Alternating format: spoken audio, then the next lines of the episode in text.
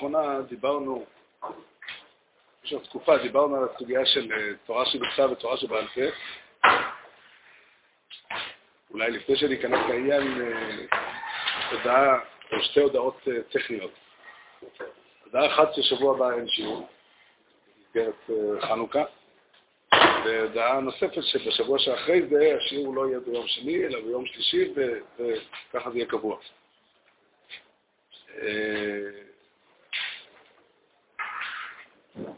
כל פנים, אה, עסקנו בסוגיה של תורה שבכתב ושבעל פה, ואני רוצה לגעת לסיום הסוגיה הזאת בעוד נקודה שהיא שונה. דיברנו עד עכשיו על הפירושים של חז"ל לתורה שבכתב.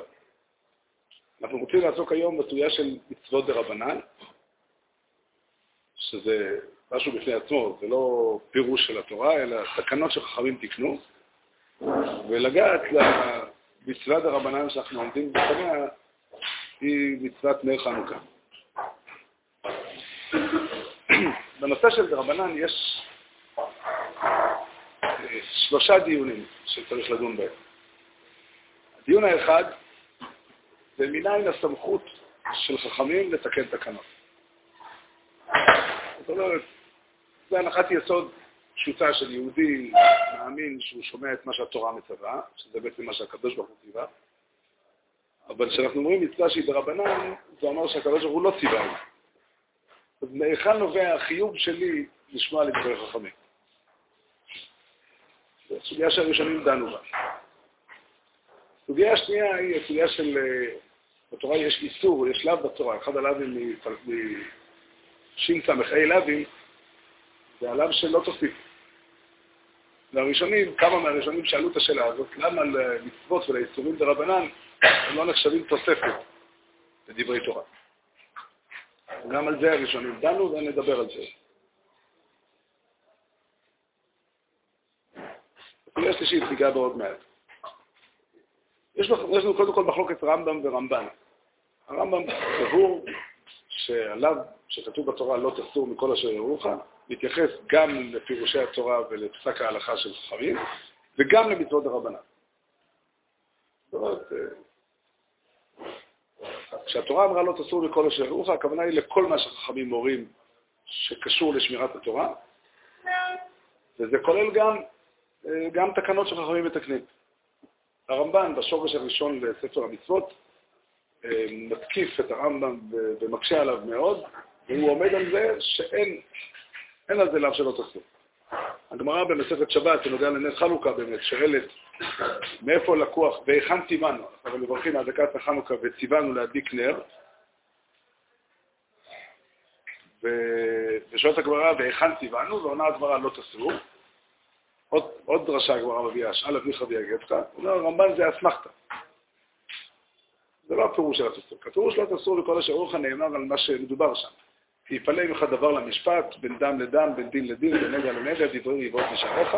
דהיינו, יש ויכוח בין, בין יהודים איך לפרש את התורה, ועל זה נאמר לא תסור מכל אשר יראוך. אבל אם חכמים הוסיפו מעצמם תקנה, אין על זה לאו שלא תסור. למרות זאת, ברור לגמרי שגם הרמב"ן מודה שיש חובה לשמוע מצוות הרבנן. ברור, אין ספק. זה מאוד קשה. זה מאוד קשה. איך, איך, איך הרמב"ן יענה על זה? איך הרמב"ן יענה על זה? מאיפה נובע הדבר? איך אני יכול לחייב אדם, אם התורה לא אמרה לשמוע לכל חכמים, מאיפה אני יכול לחייב אדם לשמוע למה שאומר אדם אחר? לו יש, הוא חכם גדול. לעצה טובה, ודאי אפשר לראות בזה, אבל ודאי שדינים דרבנן הם לא עצות טובות, אלא הם חיובים. אז מאיפה נובע החיוב הזה? זו שאלה. רב שמעון שקוק בשערי ישר אומר שהסיבה, שהסיבה שחייבים לשמוע את הרמב"ם, כי ככה השכל מחייב. והשכל הוא סמכות מחייבת. הוא מביא את השאלה הזאת בעצמה, הוא מביא את זה כראיה לעוד דברים שהוא אומר בהקשר הזה. שהחיוב של השכל וההכרה הוא חיוב אה, בר תוקף. מוסיף, דרך אגב, הוא מוסיף, הוא אומר, תן דעתך, עכשיו, כל החיוב לשמוע לקדוש ברוך הוא גם רק חיוב השכל. כי אם אין לאדם שכל, אז הוא לא חייב כלום. רק השכל מחייב אותי לשמוע להשם. אף אחד לא יכול להגיד שאני חייב לשמוע לתורה, כי כך כתוב בתורה. זה חסר מובן המשפט הזה. אז בעצם השכל הוא סמכות מחייבת, ומכאן גם מגיע החיוב דרבנן. אני רוצה קצת יותר אה, להעמיק בזה.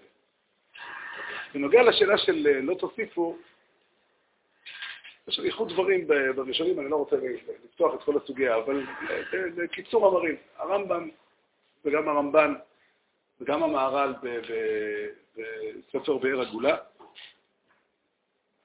שלושתם אומרים בערך אותו דבר. אומרים שכל העניין של אה, לא תוסיפו כאשר חכמים מוסיפים דבר לדברי תורה. אם החכמים היו אומרים שנר חנוכה הוא מצווה מדאורייתא, הם היו עוברים על לא תוסיפו. אבל כאשר הם אומרים שזה דרבנן, הם אומרים במפורש שזה דרבנן, אז אין בזה איסור שלא תוסיפו, כי, כי הם לא הוסיפו לתורה. הם שמו על יד התורה. אבל הרמב"ם מוסיף עוד דבר, שהוא בנוסח אחר מופיע גם ברמב"ן. הרמב"ם מוסיף, אולי מישהו מוכן להביא לי רמב"ם מדע.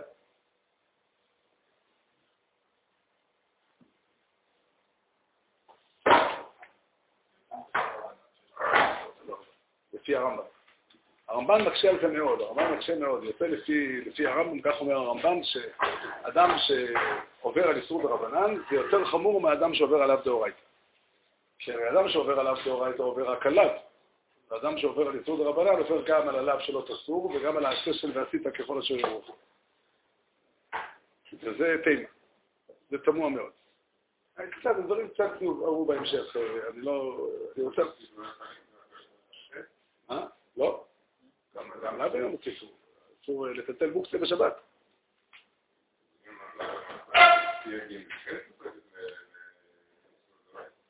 גם לא אמרו שזה דאורייתא. לא אמרו שאדם שמטלטל מוקסה הוא עובר על איסור תורה. אמרו, יש איסור דרבנן. המהר"ל אה, מביא לזה משלים אה, כמו אדם שנצטווה למשל להביא מבית אה, לבית משהו. הוא יחד עם הדבר שלמשל הוא...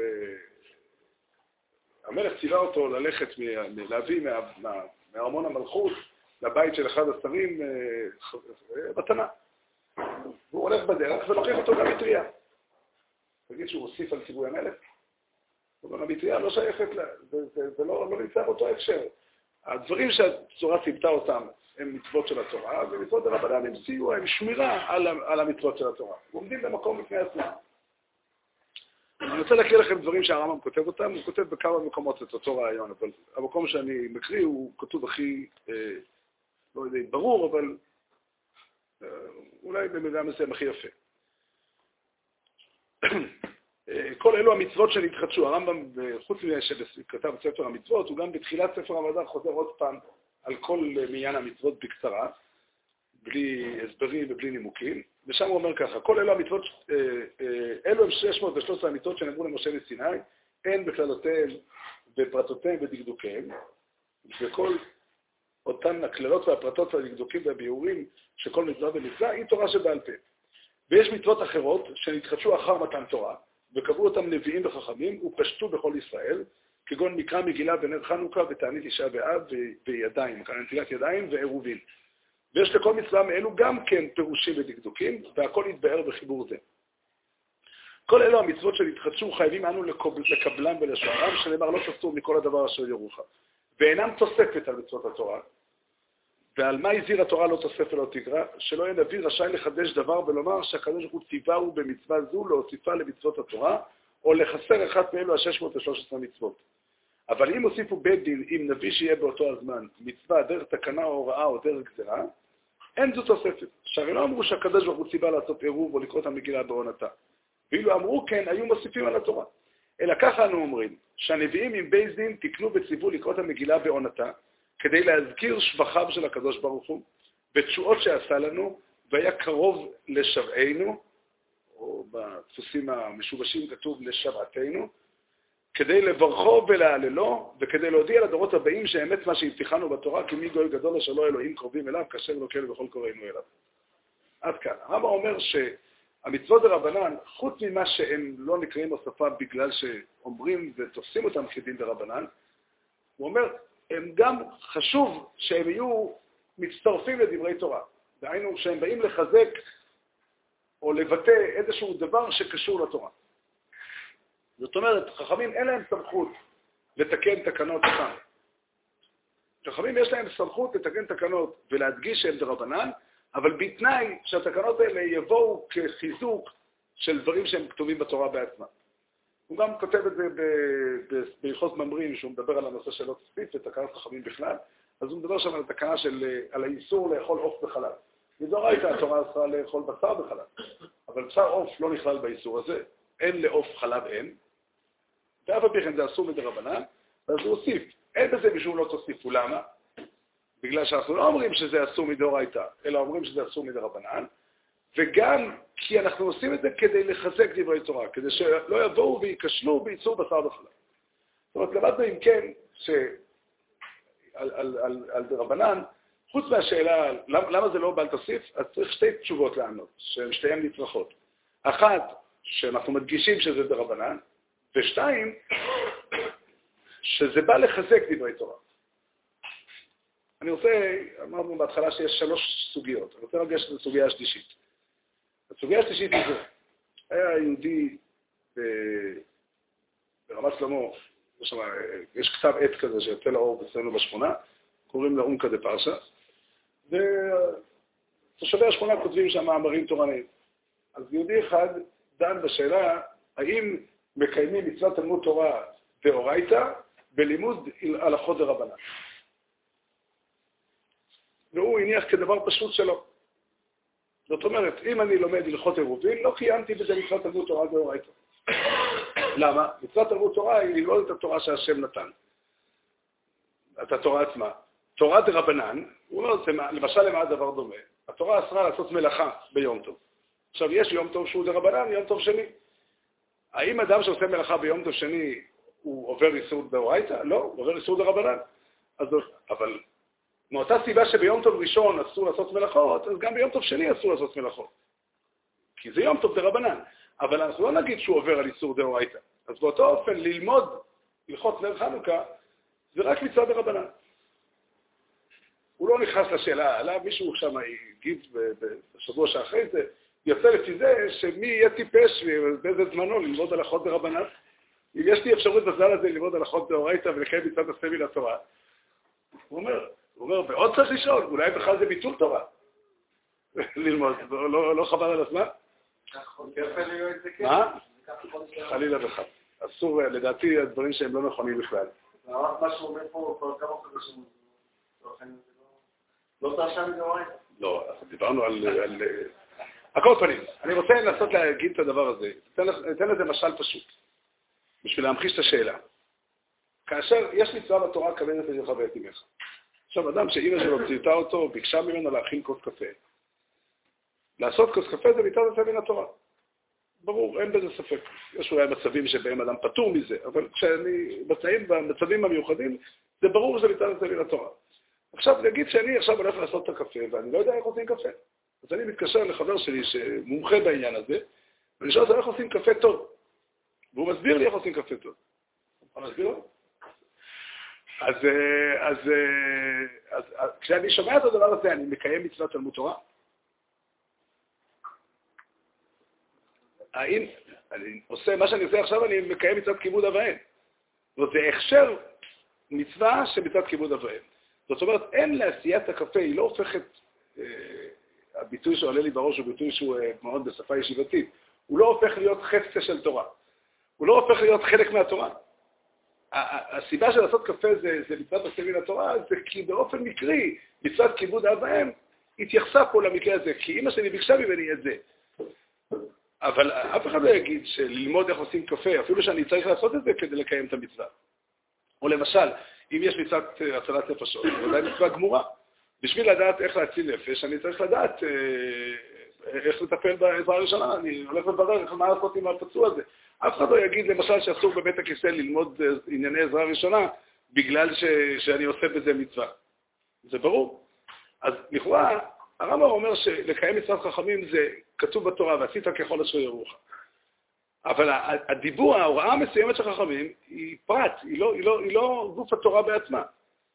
זה פה, מכאן מגיעה השאלה הזאת. לכאורה, כשאני לומד, אה, אה, לומד הלכות, איך נושאים ידיים או איך מדליקים נר חנוכה, אז אני סך הכל עסוק באיך לקיים את הציווי של חכמים, שעל זה לדעת הרמב"ם יש מצווה מן התורה. אבל באיזה אופן הלימוד של הלכות חנוכה הפך להיות ללימוד, ללימוד של תורה? אני רוצה לומר דבר שבעיניי הוא חידוש, אבל אני חושב שהוא נכון. אנחנו אה, רגילים לחלוקה מאוד חדה, כשלומדים מלאכה זה דין דה רבנן, דין דה אורייתא. יש מקומות שיש לפעמים ויכוח בין הראשונים, או הפוסקים זה דאורייתא דרבנן, אבל זו חלוקה מאוד מאוד חדה. אני חושב שהגבולות בין דאורייתא לדרבנן הם לא מוגדרים כל כך. זאת אומרת, יש, אה, אה, התורה טבעה שהיא מתרחבת. אני אתן לזה דוגמה. יש מצווה מן התורה להריע בשופר באחד החודש השביעי. כתוב בתורה, יום צבוע יהיה לכם. אני דקדקתי, לא לתקוע, אלא להריע בשופר באחד החודש השביעי. עכשיו, כאשר uh, חז"ל דרשו מפסוקים, לא ניכנס כרגע לסוגיה, שצריכים להריע שלוש פעמים. וחז"ל ירדו בעומק חוכמתם להבין למה שלוש פעמים, כי התקיעה בשופר של ראש השנה מבטאת שלושה רעיונות, שהם מלכויות זיכרונות ושופרות. התורה לא חייבה לומר בפה מלכויות זיכרונות ושופרות. אין כזה מצווה מן התורה. בשום אופן לא. התורה ציוותה להריע בשופר, וכל תרועה, התרועה הראשונה מתכוונת למלכויות, התרועה השנייה מתכוונת לזיכרונות, והתרועה השנייה מתכוונת לשופרות. באו חכמים ותיקנו לומר ברכות מיוחדות בראש השנה, שמבארות את, ה, את הרעיונות של, התקיע, של התרועה. ואז יש לנו להריע בברכת מלכויות, להריע בברכת זיכרונות ולהריע בברכת שופרות. אם אנחנו נשאל האם התוקף של הברכות הוא ודאי תוקף דרבנן. וזה משנה שלמה שנינו, אדם שיש לו אפשרות ללכת לשתי ערים, לראש השנה, בעיר אחת יש שופר ותוקע, שתוקע בשופר כדין, אבל אין שם חזן שיודע לברך מלכויות זיכרונות בשופרות, ולא מקיימים שם את הדין הזה. בעיר אחרת שיש שם חזן שיודע לעשות את זה, אבל אין שם שופר. אומרת המשנה, ילך לעיר שיש שם שופר. למה? כי זה דאורייתא, ומלכויות זיכרונות בשופרות זה דרבנן. ברור. אבל האם מלכויות זיכרונות השופרות זה דרבנן, זה תקנת חכמים סתם? זה באמת הרחבה אמיתית של מצווה דאורייתא. זה לא הכוונה היא שחכמים ישבו יום אחד וחשבו על רעיון והמציאו דבר חדש. זה באמת מצטרף לדברי תורה. זה באמת, האמירה היא ממין העניין. חז"ל אומרים, הרמב"ן מאיר את זה תוך דבריו. חז"ל אמרו בלשון שבגמרא מסכת ראש השנה, שאמר הקדוש ברוך הוא לישראל, הביאו לפניי עומר בפסח כדי שתתברך לכם תבואת שנה. הביאו שתי הלחם בשבועות כדי שיתברכו פירות האילן. אמרו לפניי מלכויות זיכרונות ושופרות כדי ש... וכולי. מה זה אמרו לפניי? איפה הקדוש ברוך הוא אמר להגיד מלכויות זיכרונות ושופרות? התשובה היא, לכאורה, התשובה היא זו, כשהקדוש ברוך הוא אמר להריע בשופר, טמון בזה לומר מלכויות וזיכרונות ושופרות. אי אפשר להגיד שיש חיוב. אם אנחנו שואלים מאיפה צומח החיוב, אז הרמב"ם נזקק להגיע ללא תסור, והרמב"ן סבור שלא צריך להגיע ללא תסור. למה? מאותה סיבה. אני אומר, גם הרמב"ם זקוק להגיע לזה שזה, שזה לא, זה לא דין, זה לא, זה לא דומה לציווי של אבא שלי ללכת לבנק. זה דברי תורה. כשחכמים מתקנים תקנה, הם מוסיפים ומרחיבים דברי תורה. רק זה, גם זה נחוץ כדי, חשוב גם לשמור ולהבדיל שזה לא דין דאורייתא, כמו שהרמב"ם אומר. אבל חשוב גם שזה יהיה מצטרף לדברי תורה. אין סמכות לחכמים לצוות אותי לקנות רהיטים כאלה או רהיטים כאלה, אלא אם כן הם סבורים שזה מצטרף לדברי תורה באיזשהו טעם. אבל הכוח של חכמים הוא ללמד אותנו איך מקיימים את התורה, והתורה מתקיימת באופן רחב. זאת אומרת, התרי"ג מצוות הם שורשים, הם כללים. לכל אחד מתרי"ג מצוות, אולי לא לכולם, אבל לכולם מן הסתם, יש הרחבה. למה הסתפקתי לכולם ולא לכולם? דבר מעניין שכתוב בחתם סופר. חתם סופר כותב שיש מצווה אחת מתרי"ג מצוות שאין עליה תקנות חכמים. ולכן הוא אומר, המצווה הזאת פרוצה מאוד ורבים מישראל נכשלים בה. ככה הוא אומר. המצווה, האיסור שהוא מדבר עליו זה גילוח אה, לא תשתית פאז כנך. לא, לא מצאנו שום תקנת חכמים בזה, וזו הסיבה שזה פרוץ לגמרי, בעוונותינו הרבים. ככה הוא כותב. כאילו, חבל שחז"ל לא גזרו, כאילו, כמעט הוא מעיר לחז"ל להערה. אבל חוץ מזה, הוא, הוא יודע להגיד שחוץ מזה אין אחד שתייג מצוות שאין עליה דינים דרבנן. כל מצווה שיש עליה דינים דרבנן, אין הכוונה שחכמים ישבו, מה שנקרא, וחשבו, איזה רעיון נעשה כדי שיהיה יותר טוב ככה יותר טוב ככה. חכמים מצאו באיזה אופן נכון להרחיב את המצוות. כל מצווה בתורה, דרך אגב, גם האדם הפרטי, אין לו סמכות, לאדם הפרטי אין לו סמכות לקבוע תקנות לציבור, אבל לעצמו הוא צריך להבין באיזה אופן המצוות מתקיימות, ובהרבה מקרים הן מתקיימות באופן רחב יותר מהאופן שהוא, שהוא, שהוא החוק של התורה קובע. עוד שנייה, הוא התחיל... זה גם הפוך, כי זה יהיה מצוות, אתה יכול לעזור את הזרות. שאתה גם... אבל אם אתה לא עושה אותם... אם אני לא... ודאי שחכמים צריכים לשקול, כשהם מקיימים, כשהם מסתכלים תקנות, לשקול את כל התועלת שיכולה לצאת מה, מהתקנות, וגם חלילה את הנזק. אנחנו סומכים על חז"ל שיש להם את השיקול דעת לקבל החלטות. אין ספק שזו שאלה טובה. חז"ל באבות דרבי נתן, פרק א', שם, על המשנה שאומרת עשו סייג לתורה, אז היא אומרת שמכלל האזהרה של עשו סייג זה לא לעשות סייג יותר מדי. והאדם הראשון עשה סייג לדבריו יותר מדי, ולכן אה, חווה נכשלה בזה. אבל ברור שצריך זהירות, ואולי גם זו הסיבה שצריך להקפיד ולומר זה דרבנן, שזה שאדם נכשל ביסוד דרבנן, הוא לא ירגיש שהוא כבר חוטא לגמרי, זה רק דרבנן. אבל שוב, עיקר אני אומר, אני רוצה, יש פה דבר שהוא מאוד מאוד משמעותי. התורה, וזה יהיה נכון אפילו, זו שאלה באמת מעניינת, מה הדין אדם שלומד אה, אה, פרטים, יש דברים שהם מנהגים.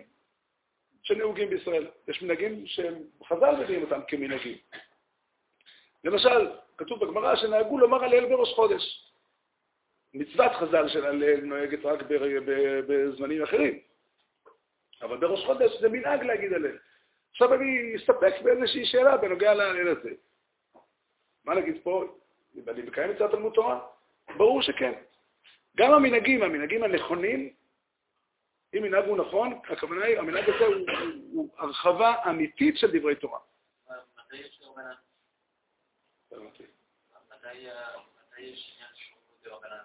דאורייתא. שוב, אם אתה מדבר על החיוב, החיוב הוא דרבנן. אם אתה מדבר על התוכן, התוכן הוא מהתורה. זאת אומרת, הדוגמה היא, הדוגמה היא, הדוגמה שהבאתי קודם. לא מבחינת חשיבות הקיום, מצד התוכן, התוכן הוא שייך לתורה. הדוגמה, דוגמה נוספת, למדנו את זה בפרק שני של מסכת ביצה. הגמרא מדברת על עירוב תבשילין, והגמרא מביאה את זה פסוק, זכור את יום השבת לקדשו. זכרהו מאחר שבא להשכיחו. זאת אומרת, התורה ציוותה זכור את יום השבת לקדשו. עכשיו, איך מקיימים את המצווה הזאת? זו מצווה כללית. מה יהיה דינו של אדם שאומר ככה, יש לי בבית אה, אה, שלטר כזה, כפתור שמדליקים בו חשמל, ובני הבית נוטים להתבלבל ולטעות ולכבות בשבת. אני ראיתי את זה, שמתי פתק ביום שישי, נא לא לגוע, או הדבקתי על זה איזושהי אה, קופסה שלא יטעו בזה. האם קיימתי את המצעד הזה של זכור אותי מה שבת לקדשו? ודאי שכן. זה, זה הפשט זכור אותי מה שבת לקדשו. האם אתה יכול להגיד שאני חייב לעשות את זה? זה תחום שהתורה נתנה לשיקול דעתו של אדם. באו חז"ל ואמרו, תשמע, כיוון שיום טוב חל בערב שבת, ונמצא ברוב בתי ישראל, עסוקים מאוד, מטבע הדברים דואגים וחושבים על יום טוב יותר מאשר על שבת, עלולים לשכוח להכין אוכל לשבת, והשבת תצא חסרה. זכור את יום השבת לקדשו, אומר לעשות עירוב תבשילין. לא הכוונה, התורה לא התכוונה, לא טמון בתורה שנעשה עירוב תבשילין בדווקא. אפשר לפתור את הבעיה בעוד דרכים. אני יכול לפתור את הבעיה בעוד דרכים, אני יכול לכתוב שלט גדול אה, לזכור, עוד הרבה רעיונות אני יכול לעשות. אני יכול לזכור ביום בערב חג ללכת לקנות הרבה אוכל, גם לשבת. אבל חז"ל תיקנו וקבעו לקיים את, הרע... את העיקרון הזה, זה תמיד בשיטות של המוראים, אבל לפי השיטה שזה, זה הטעם, לקיים את הדין שירות תבשילין, שזכור את יום השבת הקדשו באופן הזה. אבל זה לא, אה, תקרא לזה דרבנן, זה דרבנן, נכון. כי אם אני הייתי אומר לעצמי, אני לא אשכח, אני לא חושב שאני אשכח. לא, חז"ל חששו כן, וחז"ל חייבו את כל ישראל לעשות עירוב תבשילים, והם דאגו לזה, והם תיקנו את זה כתקנה. התקנה הזאת, התוקף שלה הוא דרבנן. והרמב"ם אומר שאם לא היה כתוב בתורה לא תסור, לא הייתי חייב לשמוע לו. הרמב"ן אומר שדי בזה שזה מצטרף לדברי תורה, וזה האופן הנכון שחכמים קובעים לקיים דברי תורה כדי לחייב אותך.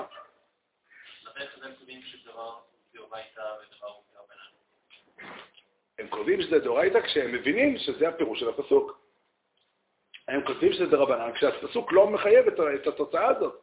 אבל כשהם מתקנים תקנת חכמים, איך שהרמב"ם מביא דוגמה על פורים, שעוד מעט יגע בחנוכה. הוא אומר פורים, להגיד שיש פסוק בתורה שמחייב את פורים, אי אפשר. אין. נס פורים לא היה בזמן שהתורה ניתנה, ואין פסוק בתורה שמחייב את פורים.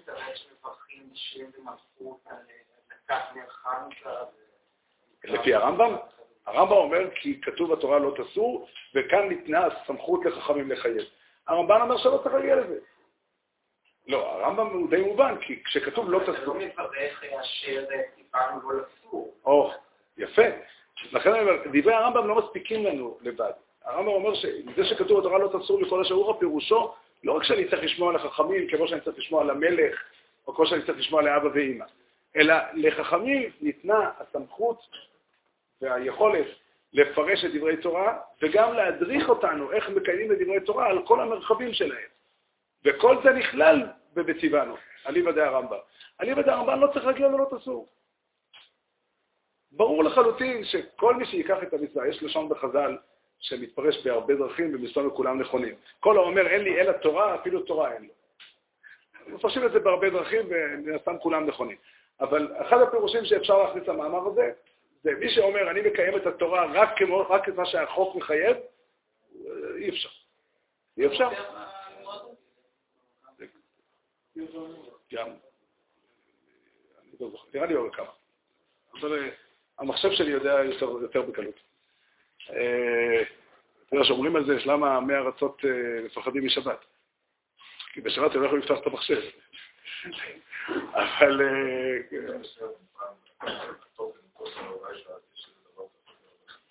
כן, כי החיוב, התוכן דאורייתא הוא לא יוצר חיוב.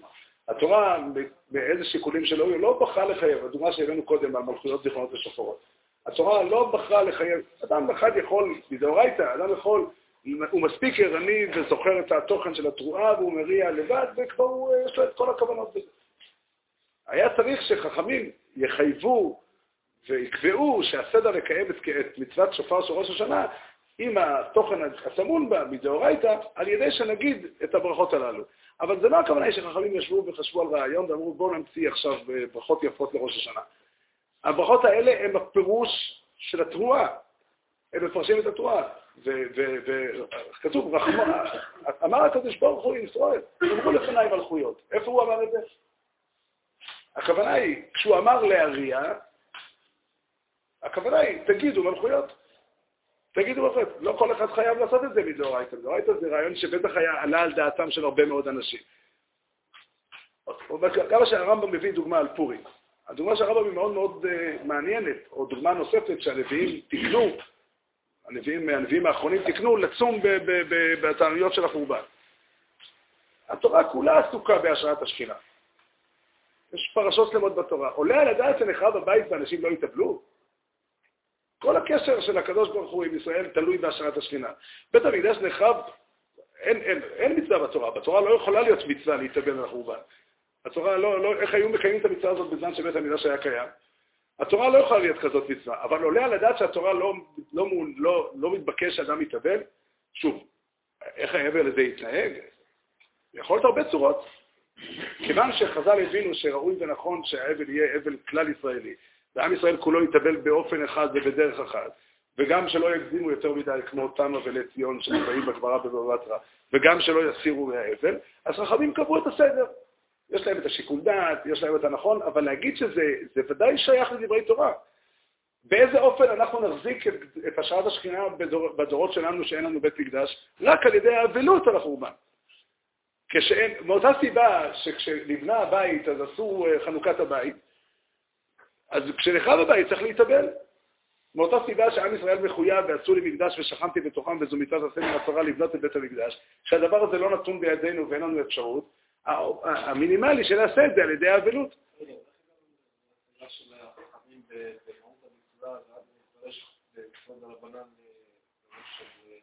מי? אני לא קבעתי את זה לבד, אבל כשחז"ל, הנביאים קבעו שצריך להתאבל על החורבן, וחז"ל דרשו את זה, ציון היא דורש, אין לה, בכלל זה בעיה דרישה. האם הדין של בית דרישה הוא דין דרבנן? הוא מעיקר התורה כולה. זה, זה עיקר היהדות. אדם שלא, אדם שהרובן של ירושלים לא, לא מעניינת אותו, לא מעניין אותו שעת השכינה באיזה, באיזה אופן אתה שייך לתורה בכלל?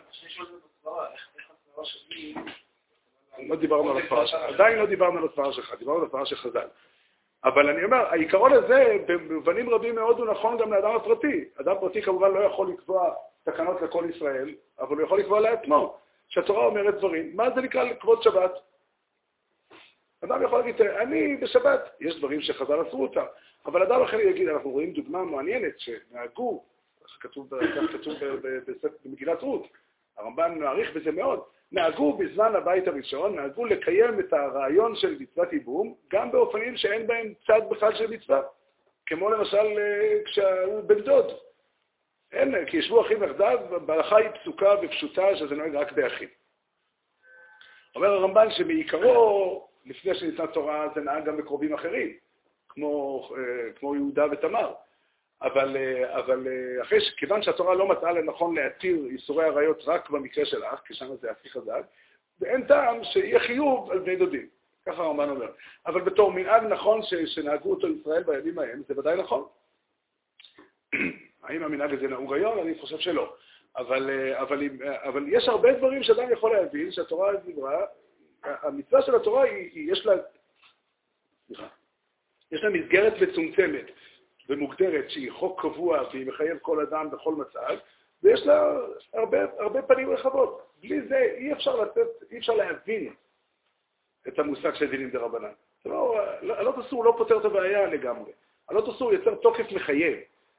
אבל, אבל, אבל אם לא תסור יהיה דומה לכיבוד אב ואם, אז דיברנו קודם על הדוגמה הזאת. אף אחד לא יעלה על דעתו שאם אני עסוק בלברר איך אני עוזר, לאבא שלי יש כאבים בגב, ואני הולך לשאול רופא, איך לעזור לו, אני ודאי מקיים מצוות כיבוד אב ואם, אבל אף אחד לא יכול לחשוב שהשיחה שלי עם הרופא היא דברי תורה ואני צריך לברר קודם ברכות התורה. אין צד כזה. כי אבא שלי, התורה ציוותה אותי לכבד אותו, אבל התורה לא נתנה לו סמכות לחדש דברי תורה. אבל לחכמים, שהתורה אמרה לא תצור מכל אשר יראוך, ועשית ככל אשר יראוך, על פי התורה אשר יראוך, יש להם תוקף, והם יודעים לעשות את זה, לחדש דברי תורה. והכוונה היא לא שהם מחדשים. הדוגמה היא, המבחן הוא אליבא דהרמב"ן. הרמב"ן אומר שלא תעשו, הוא לא מדבר על זה בכלל. ואף על פי כן דרבנן מחייב. למה הוא מחייב? כי הוא שייך לתורה. כי הוא שייך לתורה.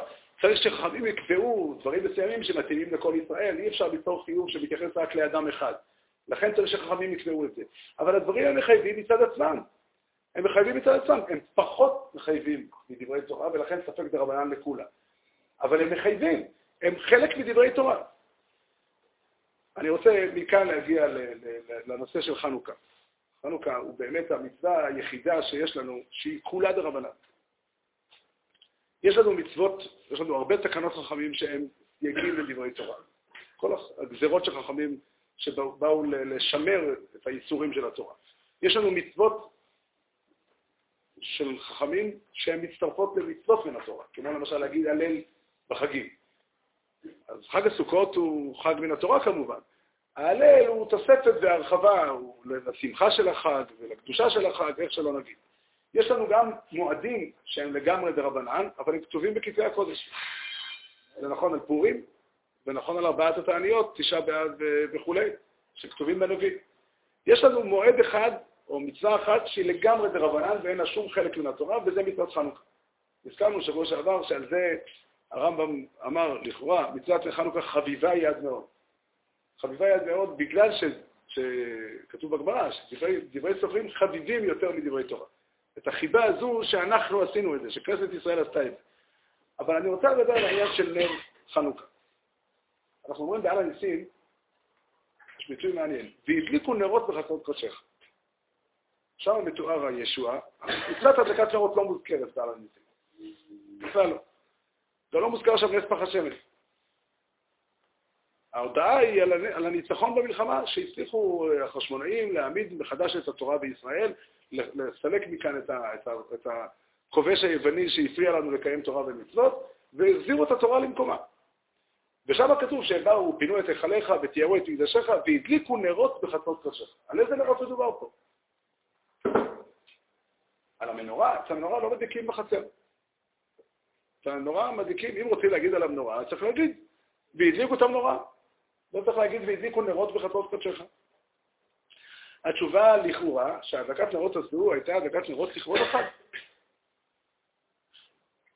הייתה הדלקת נרות לכבוד החג. השמחה הגדולה שהייתה, שתיארו את המקדש והחזירו את, את, את עבודת המקדש למקומה והחזירו את התורה לישראל, הביאה אותם להדליק נרות.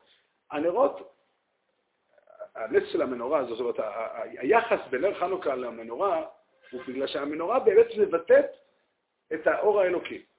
המנורה במקדש, הרמב"ן, אני בנה את הדברים בדברי הרמב"ן בפרשת בעל אותך, הרמב"ן שם מביא מדרש כזה, ששם כתוב שהנשיאים הקריבו את קורבנות הנשיאים, וכשאהרון הכהן ראה את כל הקורבנות שהם הקריבו, אז חלשה דעתו.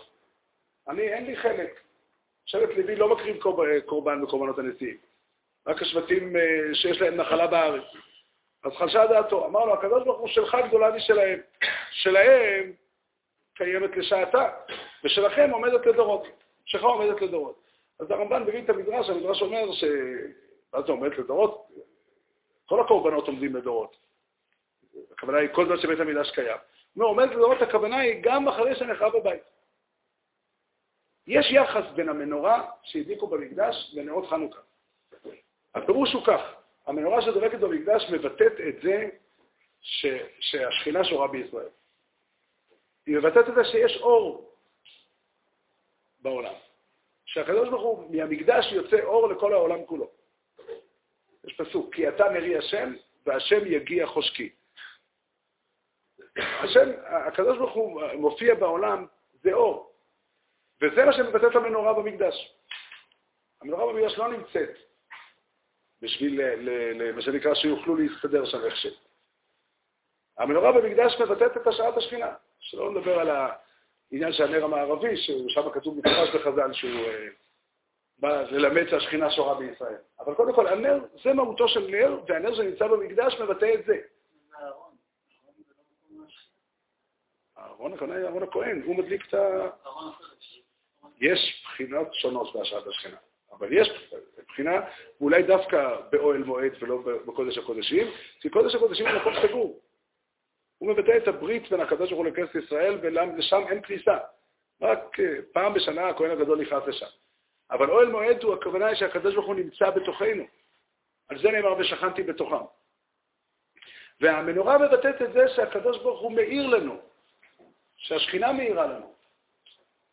וכשהחזירו, גם זה הזכרנו, שחנוכה הוא, הוא, הוא, הוא החג של חנוכה, הוא המועד של חנוכה, הוא על זה ש... על חלוקת הבית. חלקו את הבית מחדש, פירושו, החזירו מחדש את השכינה לישראל. זה, זה הנושא של חנוכה, וזה מתבטא בנר. נרות חנוכה הם לא רק, אה, הם לא רק אופן מסוים להזכיר את הנס או משהו כזה. גם זה נכון, כמו שכתוב בגמרא בשבת. אבל זה עוד בא להזכיר את, ה, להזכיר את הנס. הנרות באים לבטא את הדבר הזה שהקדוש ברוך הוא מאיר מישראל. חז"ל דרשו, כנראה בהקשר לזה, על הפסוק ב... בראשית, פרק ב', פרק א', פסוק ב', כולם יודעים את זה. והארץ הייתה תוהו ובוהו וחושר אפני תהום, לא קשה לדעת איפה זה. וחושר אפני תהום, ורוח אלוקים מרחפת על פני המים. אנחנו לא נרשו תוהו זה גלות, על ארבע גלויות, וחושר זו גלות יוון. זאת אומרת, יוון הצליחה, זה מהותה וזה עניינה, זה הנושא של הגלות יוון, עם זה שהם הצליחו להחשיך את האור של השראת השכינה בישראל. על ידי שהם ביטלו את התורה, על ידי שהם ביטלו חוש, חודש שבת ומילה, על ידי כל, כל הגדרות שלהם. שם כתוב על ידי שהם גזרו, זה מעניין, חושך, למה, למה, איפה חז"ל מצאו את זה שהחשיכה עיניהם של ישראל? שהם גזרו על ישראל לומר, כתבו על קרן השור, אין לנו חלק באלוקי ישראל. פירושו, אין השראת השכינה בישראל. זה פירוש המילים, אין לנו חלק באלוקי ישראל. הם באו להחשיך את האור של ישראל. המנורה מבטאת את זה שיש שכינה בישראל, וכשזכינו להחזיר את השכינה לישראל, זה, זה, זה הנס של חנוכה, זכינו להחזיר את השכינה בישראל, אז, אנחנו, אז הנס היה במנורה. היה יכול להיות גם שלא יהיה קמח טהור. היו צריכים, היה קמח שמספיק ליום אחד, וזה הספיק לשמונה ימים. איכשהו אפשר לסדר את, את, את הניסים האלה בעוד הקשרים.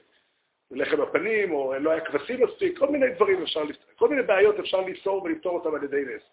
הנס היה במנורה, זה לא מקרה. כי השכינה השורה בישראל זה האופן שבו היא שורה. היא מאירה בישראל. היא מאירה בישראל. וכשחכמים תקנו נרות, אז, אז קודם כל אנחנו רואים שבלי קשר לנס פח השמש, מי שירצה יגיד שהדליקו נרות בחצות קודשך היה לפני שאירע נס פח השמש.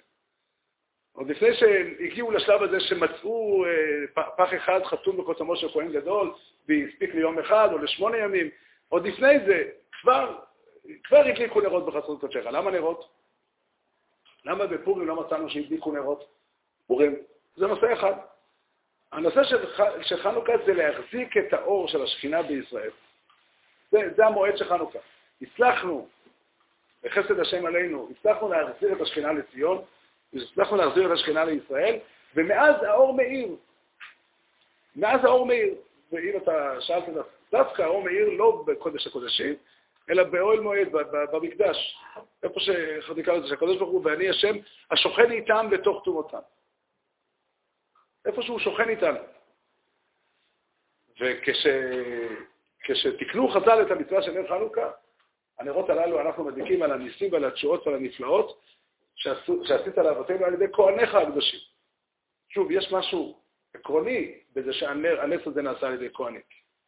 זה כוחו, זה עניינו של שבט, אה, של שבט לוי ושל הכהנים. הם, הם, הם אנשים ש, שמכילים את הברית בין הקדוש ברוך הוא לישראל, והם מביאים את האור לעולם. ככה זה. כך כתוב שינאי המלך אה, התפתה להרוג את חכמי ישראל, אה, אורדוס, סליחה, התפתה להרוג את חכמי ישראל, ואחר כך הוא בא וביקש כפרה, אז אמרו לו, אתה כיבית אורו של עולם, תבנה את בית המקדש מחדש, שהוא אורו של עולם. בית המקדש הוא אורו של עולם. הכוונה היא, השכינה בישראל מאירה לנו. וזו התקנה, זו המצווה של נר חנוכה. זה ודאי מצווה דרבנן. זה ודאי מצווה דרבנן, אבל זה האופן שבו אנחנו אוחזים בגלות את האור של השכינה. חנוכה הוא. אולי מותר להתבטא ככה, יש מי שמתבטא ככה בהקשר אחר, אבל חנוכה הוא הראש השנה שלנו, של הגלות. ככה, לא הייתי, לא הייתי מעז לומר כאלה מילים. אומרים את זה על עוד תאריכים, אז אפשר, אפשר ל... חלילה וחס. אין ארבעה ראשי שנים ואין יותר. אבל חנוכה הוא המקור שלנו, שם אנחנו שואבים רוח הקודש, שם אנחנו שואבים את השכינה לחיים שלנו. כל עוד הקדוש ברוך הוא לא יחזיר את השכינה לציון מחדש, אולי גם אחרי זה, אבל כל עוד הקדוש ברוך הוא לא יחזיר את השכינה למקדש, המקור שלנו לביטחון, לאמונה שהשכינה שורה בתוכנו, זה חנוכה. זה הנר של חנוכה. ואולי דווקא, אולי דווקא הנר הזה לא, לא, לא מודלק דווקא בחצות קודשך. הנר הזה מודלק בבית, בכל בית ובית.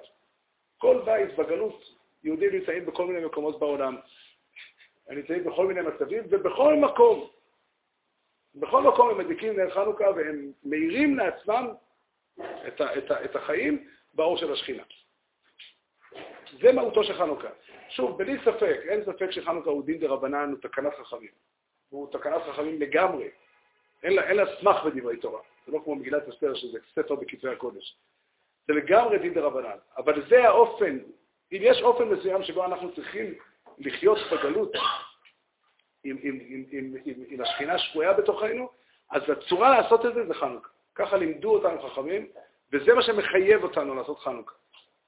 לפי הרמב"ם יש פה גם לא תסור, לפי הרמב"ן אין כאן לא תסור, אבל יש כאן, יש כאן, בפירוש יש כאן, יש כאן את, ה, את, ה, את האופן שבו התורה מתרחבת ומתפשטת ומקבלת מקום גם במצבים ש, שעליהם היא לא דיברה במפורש. ש? אה, כן. אבל בעיקר, לא, אני רוצה לדבר על המציאות שלנו. זה לכאורה הכוונה, זה התוכן. אנחנו ככה אומרים. ככה אומרים, לך עשית שם גדול וקדוש בעולמך, ולעמך ישראל עשית וכולי. מה זה שם גדול וקדוש בעולמך? יש גילוי מיוחד. יש גילוי מיוחד של שם, שם השם, שמתגלה בחנוכה. יש, התורה כולה, ככה הרמב"ן כותב, מביא מדרש, אנחנו לא יודעים איפה הוא, בהקדמת התורה. הרמב"ן בהקדמת התורה מביא מדרש שאנחנו לא יודעים איפה הוא.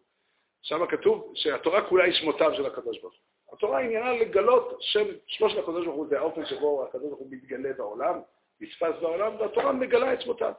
זה עניין מעשה לתורה. יש אופן מיוחד איך מתגלה הקדוש ברוך הוא בחיים שלנו. זה האופן של חנוכה. משם אנחנו שואבים. אם, אם בזמן שבית המקדש היה קיים, אז בחג הסוכות היה שמחת בית השואבה, ומשם היו שואבים רוח הקודש, אנחנו שואבים רוח הקודש בחנוכה. שיהיה לכולנו חנוכה. מה?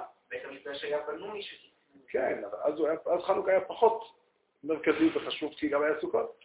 דרך אגב. כל המועדים הללו, אף אחד מהם לא היה חג של ממש. היו ימים שבהם היו אסורים בהספד ותענית. דרך אגב, אחת התופעות המעניינות, שאני לא יודע תשובה על השאלה הזאת, אבל זה דבר, עובדה היא שבמשנה, חנוכה מוזכר כמה פעמים בדרך אגב. המצווה להדליק נר חנוכה לא נזכרת במשנה. כנראה שבתקופה שבית המקדש היה קיים, דרך אגב, עסוקים בשאלה של, אדם שהביא נר ברשות הרבים וכולי, בנר חנוכה פתוח. לא, אין, אין משנה שאומרת ש, שצריכים להדליק נר חנוכה, ככה היית מצפה שיהיה כתוב. רק בשביל השוואה, על מסכת מגילה, על פורים, יש uh, מסכת שלמה במשנה. כנראה שהעוצמה הגדולה של חנוכה היא שייכת לתקופה שאחרי החורבן. ובימי בית, זאת אומרת שהמשניות נערכו, המשניות הראשונות נערכו, עדיין היה חנוכה נהג, והזכיר אותו במשנה, אבל הוא לא היה כל כך מרכזי. לא עסקו בו כל כך. המשנה נחתמה אחרי החורבן. מדויק יותר, קע"ב, 172 שנה. אבל, אה, אבל אה, בסדר, זה, זה, המשנה היא תהליך, היא לא נכתבה על ידי בן אדם אחד. המשנה היא נחתמה על ידי רבנו הקדוש. מה זה חנוכה שמכל המועדים שהיו מציינים בתקופת הבית, שיש במגילת תענית זה המועד היחידי, יותר נכון, שני המועדים היחידים שמופיעים במגילת תענית זה חנוכה ופורים, שהם חגים של ממש. כל החגים והמועדים האחרים הם ימים שאסורים בהספד התענית.